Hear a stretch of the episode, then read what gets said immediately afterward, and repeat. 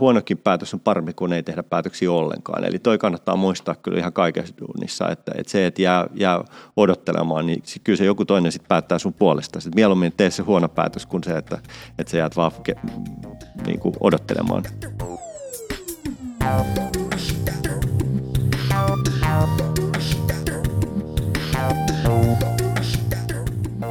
Ja tervetuloa jälleen kerran vielä yhden business-podcastin pariin. Mun nimi on Hemppa. Mun nimi on Tomppa ja me ollaan tällä kertaa saman mikrofonin ääressä, koska pöydän toisella puolella meillä on vieras. Sampo Vilkuna, Supersonin perustaja. Tervetuloa. Kiitoksia. Kiva olla täällä vielä yhdessä podcastissa. Ehdottomasti ja tosi kiva, että tulit. Saat täällä sun tuoreen kirjan tiimoilta. Mutta ennen kuin me hypätään tähän kirjaan sen tarkemmin, niin kerro vähän itsestäsi, mikä on Superson, kuka on Sampo Vilkuna? Joo, tosiaan mä oon Supersonin perustaja. Superson on markkinointiviestintätoimisto. Meillä on täällä Helsingissä ja Singaporessa toimistot ja autetaan suomalaisia ja kansainvälisiä yrityksiä pelastamaan maailmaa markkinointiviestinnän keinoin. Näin niin kuin lyhyesti. Mun oma taustani on että mä olen aikaisemmin muun muassa Red Bullilla vastannut siellä markkinoinnista ja sieltä ammentanut markkinointiviestinnän oppeja aika paljonkin ja niitä saa vieläkin päivittäin jakaa omille asiakkaillemme sekä täällä että tuolla Singaporessa. Mä muistan, me ollaan tunnettu jo useita vuosia ja mun mielestä sä sanoit tämän tosi hauskasti, että eikö se ollut niin, että sulla oli semmoinen tunne, että maailma tarvitsee vielä yhden mainostoimiston. Joo, niitä on varmaan tässä maailmassa noin muutama miljoona, mutta me löydettiin kyllä ihan selkeä positio, mikä sitten Superson on ottanut. Ja nyt ollaan 10 vuotta tehty duunia ja ollaan muun muassa vuoden toimistotitteli pokattu, eli se on meillä vähän proof of concept, että tekemällä asioita vähän toisin, ne voi myöskin menestyä. Jes, vielä yksi mainostoimisto, vielä yhdessä Business Podcastissa. Loistavaa.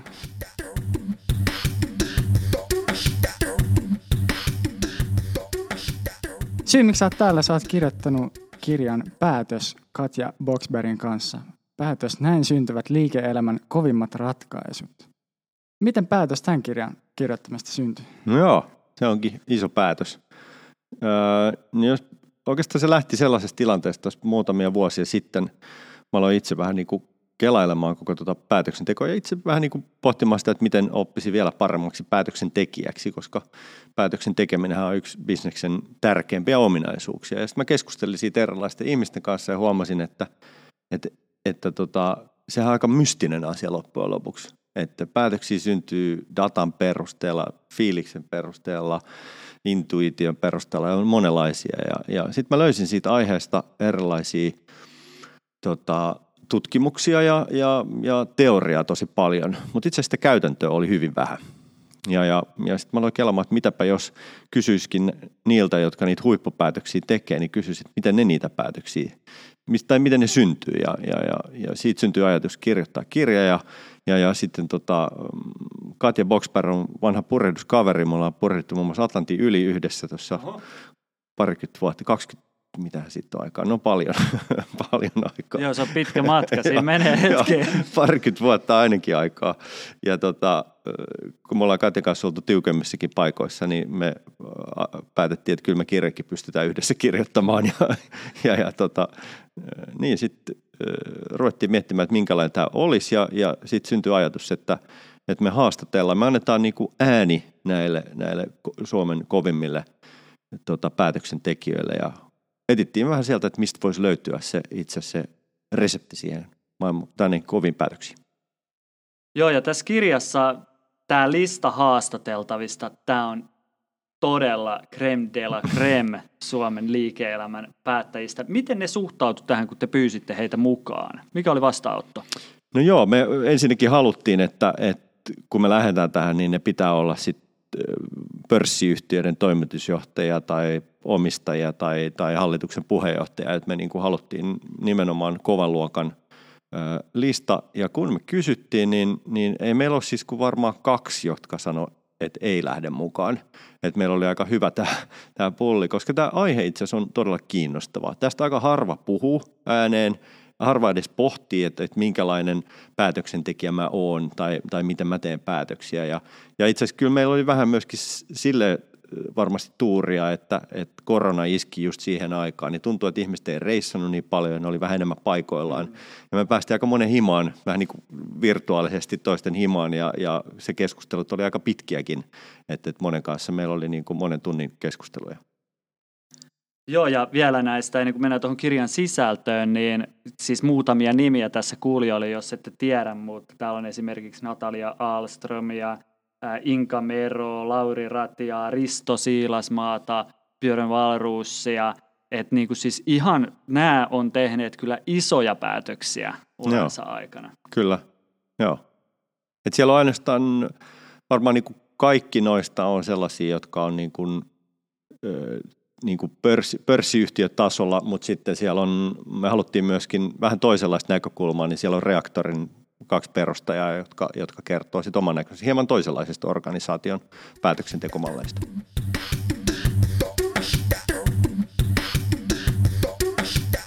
Mitäs sitten, kun te lähditte tätä kirjaa työstään, niin oliko sulla jotain ennakko-odotuksia siitä, että minkälaisia asioita sieltä voisi nousta esiin, että mitä se on se päätöksenteko ja toteutukset nämä ennakkoluulet? No joo, itse asiassa yksi hypoteesi, mitä meillä oli silloin aluksi, oli se, että koska nyt maailman niin kuin kaikki koneoppiminen ja kaikki tämä, mitä teknologiat on tullessa, niin sehän pitäisi helpottaa käytännössä päätöksentekoa. Että me pystyttäisiin tekemään paljon helpommin vaikeita päätöksiä, koska on tekoälyä ja koneoppimista. Ja itse asiassa tuossa kirjassa varmaan niin kuin 3 lauseella kuitattu niin kuin nämä asiat. Eli sitten kävi ilmi näissä keskusteluissa, että kun mennään hallitustasolle tai tuonne niin kuin ylimpään johtoon, niin ei se siellä oikeastaan, ei sen rooli on hyvin pieni. Et se on enemmänkin siinä valmistelussa sitten missä niin kuin tämän koneoppimisen ja tekoälyn merkitys korostuu enemmän.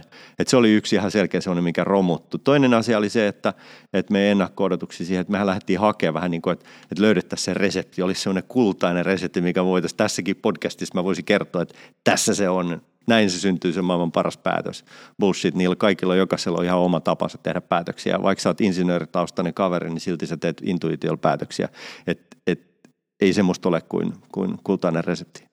Joo, ja tämän mä olisin voinut itse. Tosi mielenkiintoinen, koska jos mä olisin lähtenyt ihan alusta miettimään tämmöistä kirjaa päätöksenteosta, niin mäkin olisin varmaan varannut puolet tiedolla johtamiselle tai jotain niin kuin datan avulla tehdään päätökset.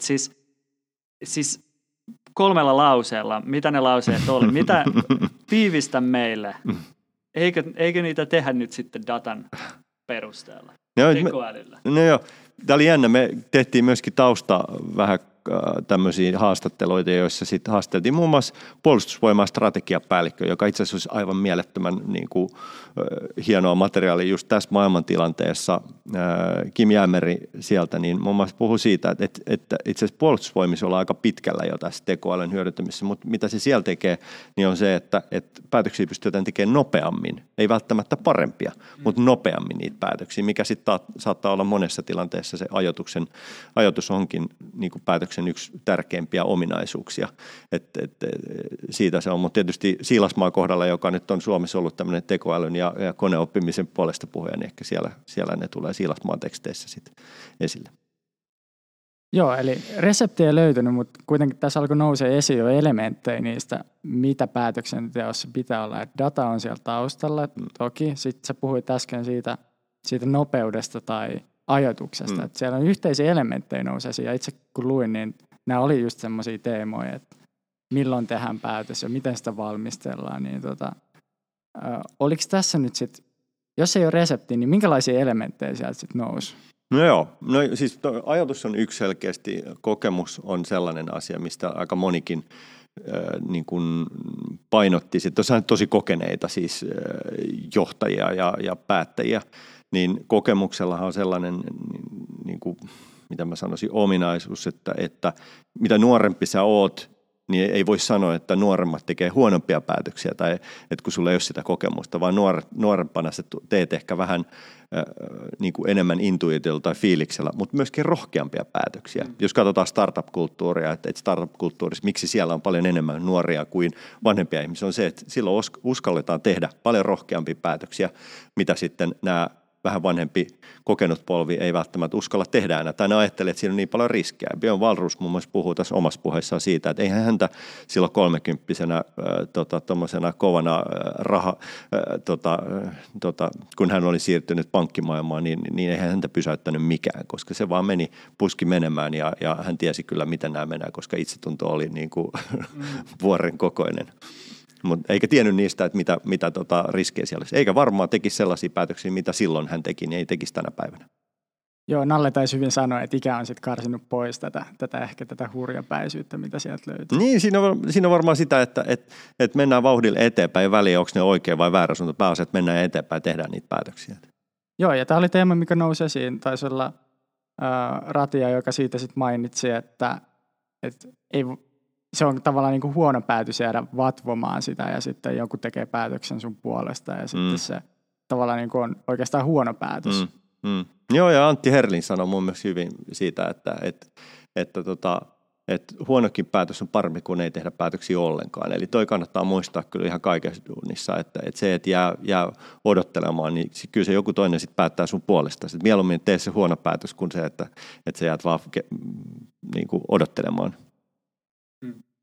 Mä vähän haastaisin ajatusta siitä, että tämä vähän liittyy tuohon, että Wahlroos sanoo, että hän ei tekisi välttämättä niitä samoja päätöksiä tänä päivänä, mutta sitten silloin nuorena hänellä on ollut kyvykkyys ottaa sitä riskiä, koska silloin kun sulla on pitkä tavallaan niin kuin ura edessä tai mikä tahansa, niin kuin, pätee sijoittamiseen hirveän hyvin. Että mitä nuorempi sä oot, niistä riskipitoisempia sijoituksia sun kannattaisi tehdä, koska se aika tavallaan... Niin kuin synnyttää sulle sitten suuremmat tuotot. Niin jos kaikki, tässähän nyt oli tietysti haastateltu näitä kokeneita päättäjiä, eli sinne on kertynyt sitä tavallaan niin kuin sedimenttiä kaiken sen kokemuksen niin kuin päälle. Mutta jos nämä kaikki laittaisi viisaat päät yhteen ja yrittäisi keksiä jonkun innovaation, niin pystyisikö ne tavallaan niin kuin saada sitä aikaiseksi? Pystyykö ne tehdä semmoisia innovaatioiden vaatimia päätöksiä, koska se sedimentti on tavallaan vähän niin kuin tukahduttaa sen.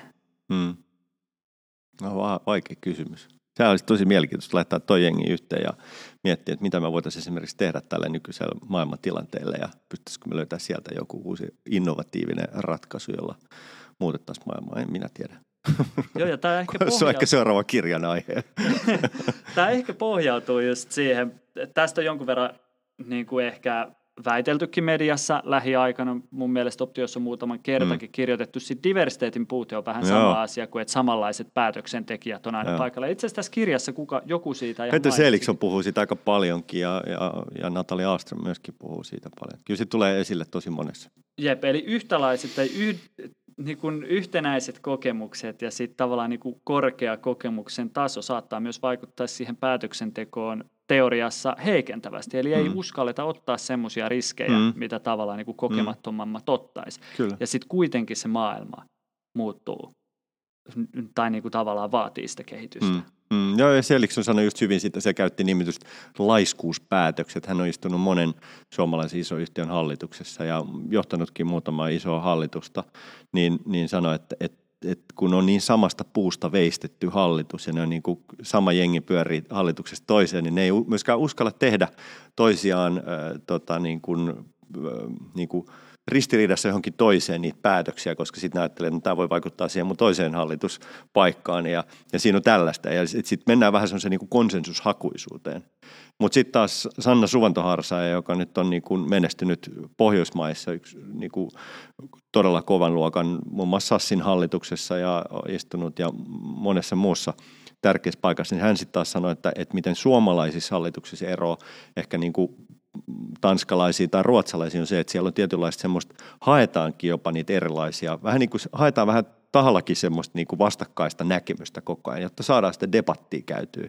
Ja se on niin kuin semmoinen puoli, mitä varmaan meidän kaikkien pitää vähän treenata enemmänkin, että ei olla enemmän sellaisia niin kuin niin kuin, että kaikki ollaan semmoinen konsensuksessa kaikki, vaan enemmänkin haetaan sitä debattia ja vähän kärjistetään, koska sieltä ne parhaat päätökset myöskin silloin yleensä syntyy.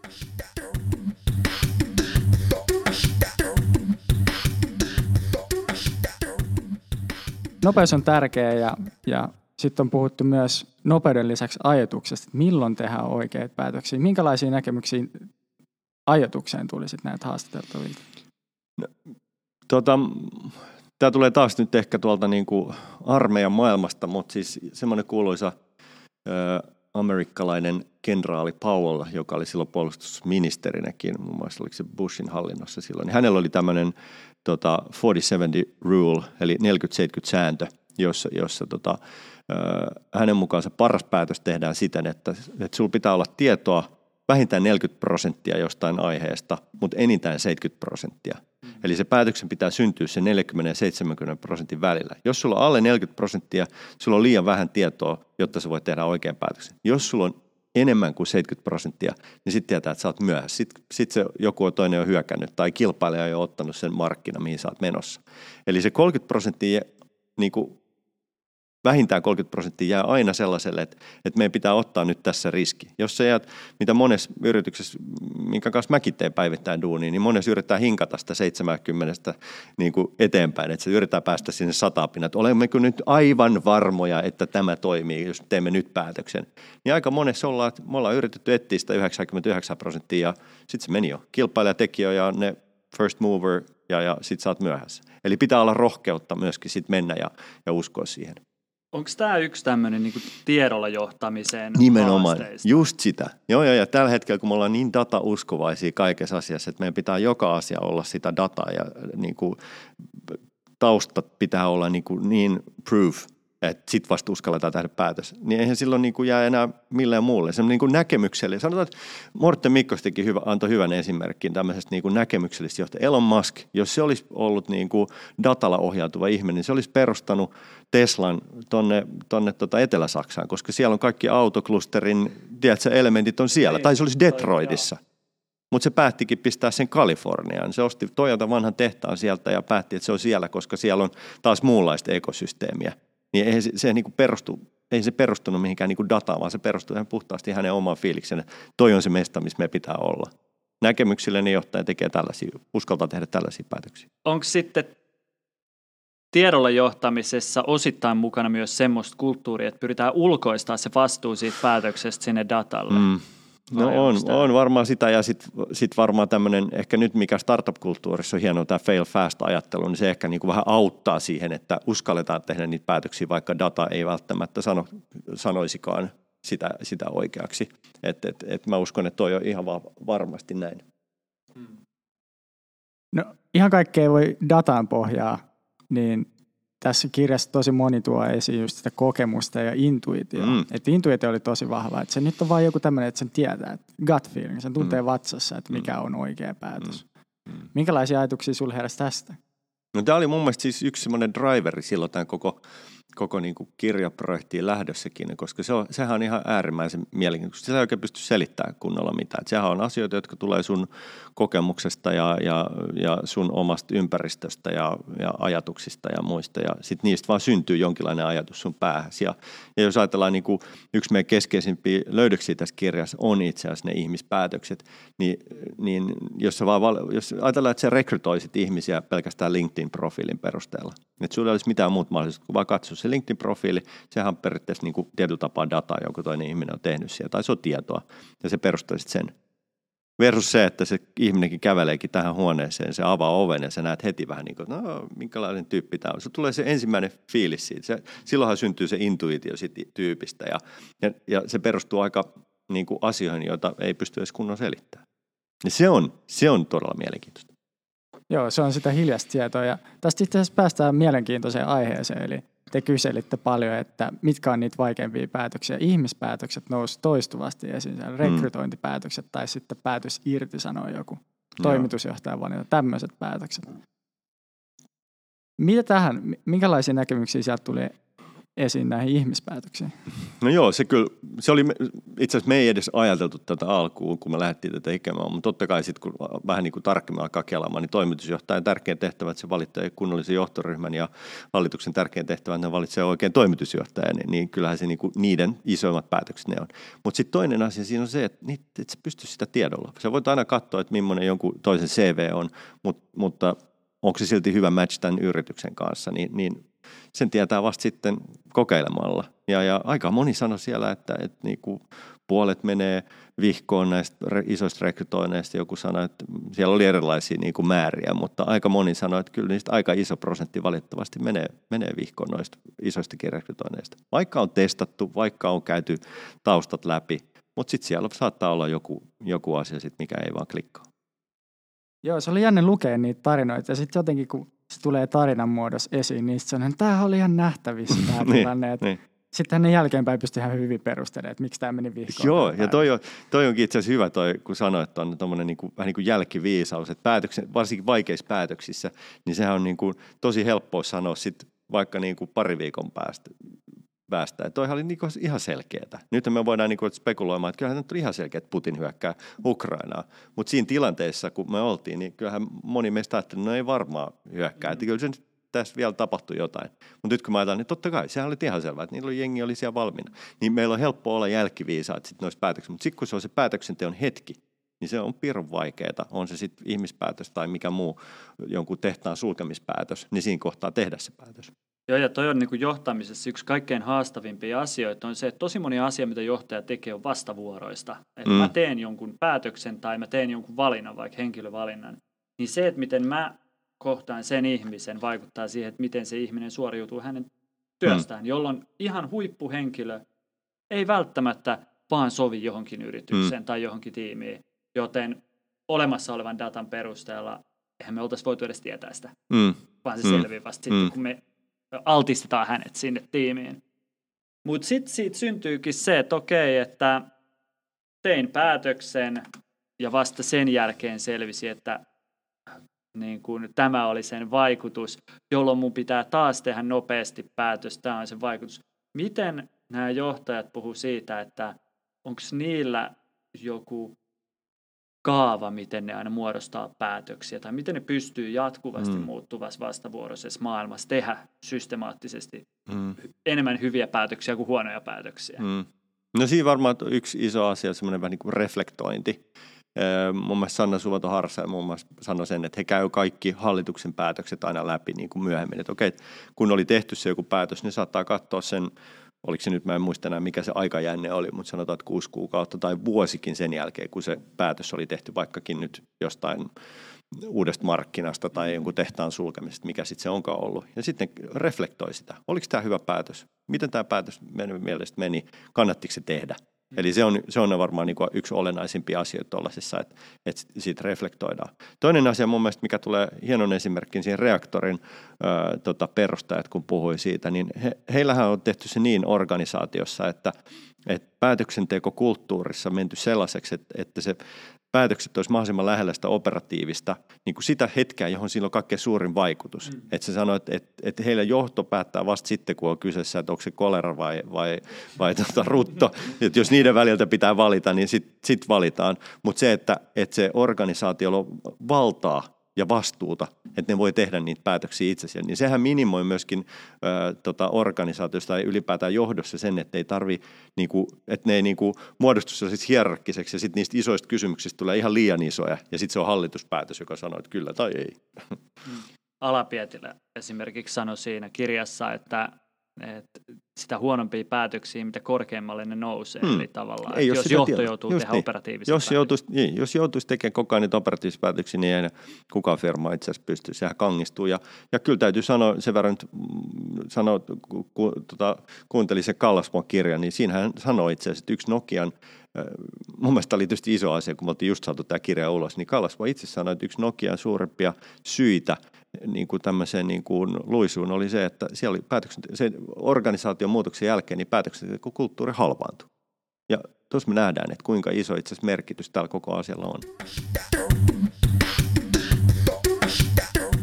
Päätöksenteon rakenne ja että kuka tekee päätöksiä, siitä mun mielestä hyvin kertoi tämä Marjo Miettisen ja Enston rakenne. Että siellä on selkeät rajat siihen, että se on perheyritys, perheenjäsenet se omistaa ja siellä on kuitenkin selkeä jako, että missä vaiheessa on omistajat mukana päätöksissä, mitä päätöksiä tekee hallitus, mitä päätöksiä tekee johtoryhmä.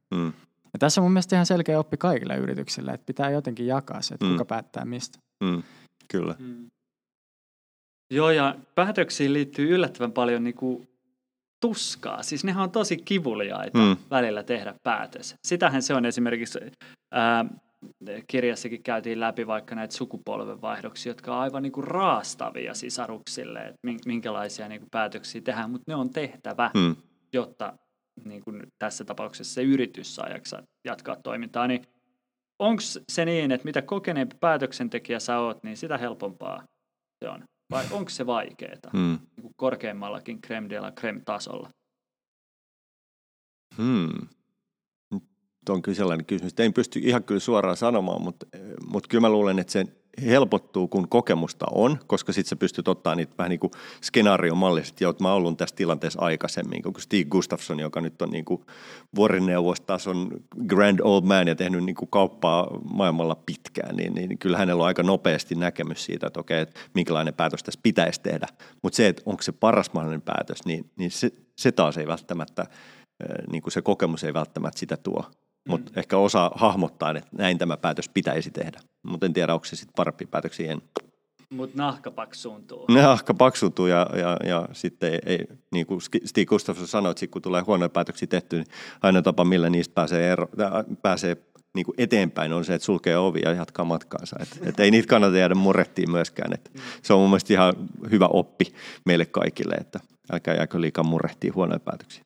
Mutta toisaalta, jos haluaa kehittyä, niin sitten pitää reflektoida, mistä äsken puhuttiinkin. Ja tässä moni toi esiin, kun kysyttiin, että miten päätöksentekoa voi kehittää tai miten voi kehittyä itse päätöksentekijänä, niin reflektointi oli yksi keino siihen. Joo, ja sitten toinen, mitä ainakin Inka Mero toi vahvasti, niin on se, että hakeutuu itse sellaisiin niinku operatiivisia, sellaisia, niinku, että jos se sulla itsellä on tulosvastuu, se on ihan niinku myyntitehtäviin, koska myyntitehtävässä sä joudut koko ajan olemaan siinä tilanteessa, että sun pitää tehdä nopeita päätöksiä se asiakkaan niin kuin kannalta ja oman niin kuin itsesi kannalta. Et sä oot koko ajan vähän niin kuin avoimena siinä ja päätöksiä pitää syntyä silloin. Et se on ihan hyvä paikka teillekin olla siellä päätöksentekoa oppimassa. Ja kyllä se on totta. Ne on kuitenkin niin kuin business-kriittisiä asioita, joissa on valtava niin kuin tulosvastuu, jonka alla sä joudut tehdä sitten tiettyjä päätöksiä. Ja ainahan ne ei ole. Mä muistan niin kuin itse ehkä tästä myyntiuran näkökulmasta, niin mä muistan, niin kuin Ekoi kertoi, kun mä jouduin niin kuin sanoa, itse niin kuin pysäyttää, että hei, että lopetetaan tämä niin kuin diili tähän, että tämä yhteistyö ei nyt ole kummallekaan meistä kannattavaa, ja musta se oli niin kuin hämmästyttävä hetki ensimmäistä kertaa tehdä semmoinen päätös asiakkaan puolesta, että sä et halua tätä. Ja toi on niin kuin tosi pieni juttu arkisesti myyjällä, mutta ekaa kertaa mä muistan, kun mä uralla sen tein, niin olihan sekin päätös. Mä tein heidän puolestaan ratkaisu ja meidän puolesta ratkaisu, ja eniten se vaikutti sitten tietenkin kuitenkin lopulta vain minuun. Niin, kyllä. Hei, me puhuttiin aikaisemmin noista vaikeista päätöksistä, ja yksi kategoria siinä oli nämä ihmispäätökset, rekrytointi.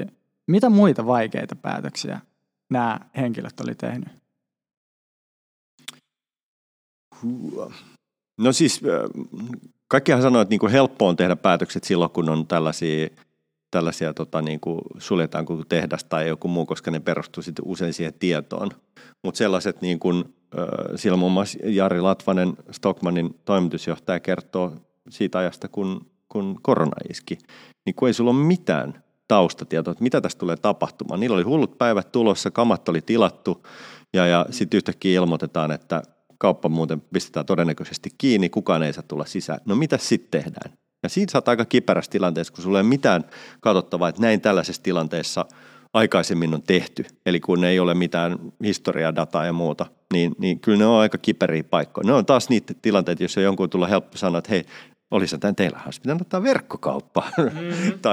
Tai toinen oli, mistä sitten Alapietilä, kun hänellä on pitkä Nokia Mobile Phones tausta, niin siellä kun päätöksiä ruvetaan tekemään, että minkälainen puhelinmalli 3 vuoden päästä pitäisi olla. Tai hän otti esille autoteollisuuden, jossa nyt päätetään asioita, joista me 3 vuoden päästä kuluttajina ehkä tullaan näkemään, että onko meidän mielestä niin kuin sähkö vai hybrid vai vetyauto vai mikä se tulee olemaankin. Niitä tehdään nyt niitä päätöksiä, jotka meillä näkyy vasta 3 tai 5 vuoden päästä. Ja varmaan eihän se jännitä tai se tee siitä päätöksestä vaikeaa, että mikä on se tavallaan niin kuin oikea päätös. Koska kun sä oot tehnyt sen jonkun päätöksen, niin sähän et saa sitä vertailukohtaa siihen, että sä tiedä lopulta, että oliko tämä hyvä vai huono päätös. Mutta se, mikä ihmisiä varmasti painaa, on se mahdolliset seuraukset huonosta päätöksestä. Itse asiassa Wahlrooshan puhuu näistä niin kuin paukkuaroista johtajista, eli niistä, jotka joskus on joutunut vaikka median raatelemaksi jonkun päätöksen jälkeen. Ja tavallaan niin kuin ne seuraukset huonosta päätöksestä on ollut sit niin kuin henkilökohtaisella tasolla tosi vakavat. Niin varmaan se luo sitä painetta. Kyllä. Että niitä ei sitten tehdäkään riittävän aikaisin, koska ei välttämättä uskalleta. Jäädään odottaa sitä varmaa dataa ja tavallaan syntyy sitä kautta varmaan niinku just niitä huonoja päätöksiä. Annetaan sen venyä liian pitkään. Joo, ja Wahlroos sanoikin siinä, että miksi henkilöpäätökset yleensä tehdään liian myöhään, niin on se, että kun ne on epämukavia. Että sun saattaa olla tilanne, että sulla on henkilö, joka omasta mielestään on äärettömän kyvykäs ja tehnyt hyvää duunia, ja sitten sun pitää mennä sanoa sille, että et muuten ole, ja me joudutaan irtisanomaan sut. Niin onhan se tosi epämukavaa, ja sen takia kukaan näistä meidän haastatelluistakaan sanonut, että he olisivat joskus irtisanot jonkun liian aikaisin. Hyvä. Hei, jätetään vielä lukijoillekin jotain tänne. Joo, ei ihan käydä, ei kaikki spoilereita. Niin, tässä kirjassa te haastoitte kaikkia näitä haastateltavia vähän muistelemaan niitä kovimpia päätöksiä ja miten ne syntyi, niin mä haluttaisiin kysyä sulta näitä, Sampo, näitä samoja kysymyksiä. Okay. Mikä on vaikein päätös, minkä sä oot tehnyt? Vaikein? Onko tämä nyt vaikea päätös? Tämä on tosi vaikea. Mulla oli itse asiassa yksi semmoinen, no se on kyllä aika iso päätös ja jotenkin sitten se tuntuu nyt myöhemmin tosi helpolta päätökseltä. Mä tein silloin aikanaan, mä olin Red Bullilla tehnyt jo niin kuin lähes 7 vuotta ja mä päätin tehdä sellaisen, että mä irtisanouduin ja mä lähdin yrittäjäksi tai perustin suomalaisten 2 firman kanssa yhdessä tytäryrityksen Viroon. Ja mä muutin täysin uuteen ympäristöön, osaamatta kieltä, tuntematta ketään ja niin kuin vakaasta tuollaisesta ammatista täysin niin kuin sinne, niin kuin voi sanoa, aika kylmään veteen. Ja se on mun ehkä ollut yksi isoimpia ja ehkä niin kuin kovimpia päätöksiä. Ja mä oon äärimmäisen kiitollinen itselleni siitä, että mä tein sen päätöksen silloin. Mutta onhan se nyt... Tämäkin olisi ihan helppo päätös tälleen jälkeenpäin, no, kun katsoo, niin täällä sä nyt oot vielä yhdessä business-podcastissa uras huipulla. Just näin. Niin siis todellakin oli hyvä päätös. Joo. Ja helppo päätös täältä nyt katsoa. Joo.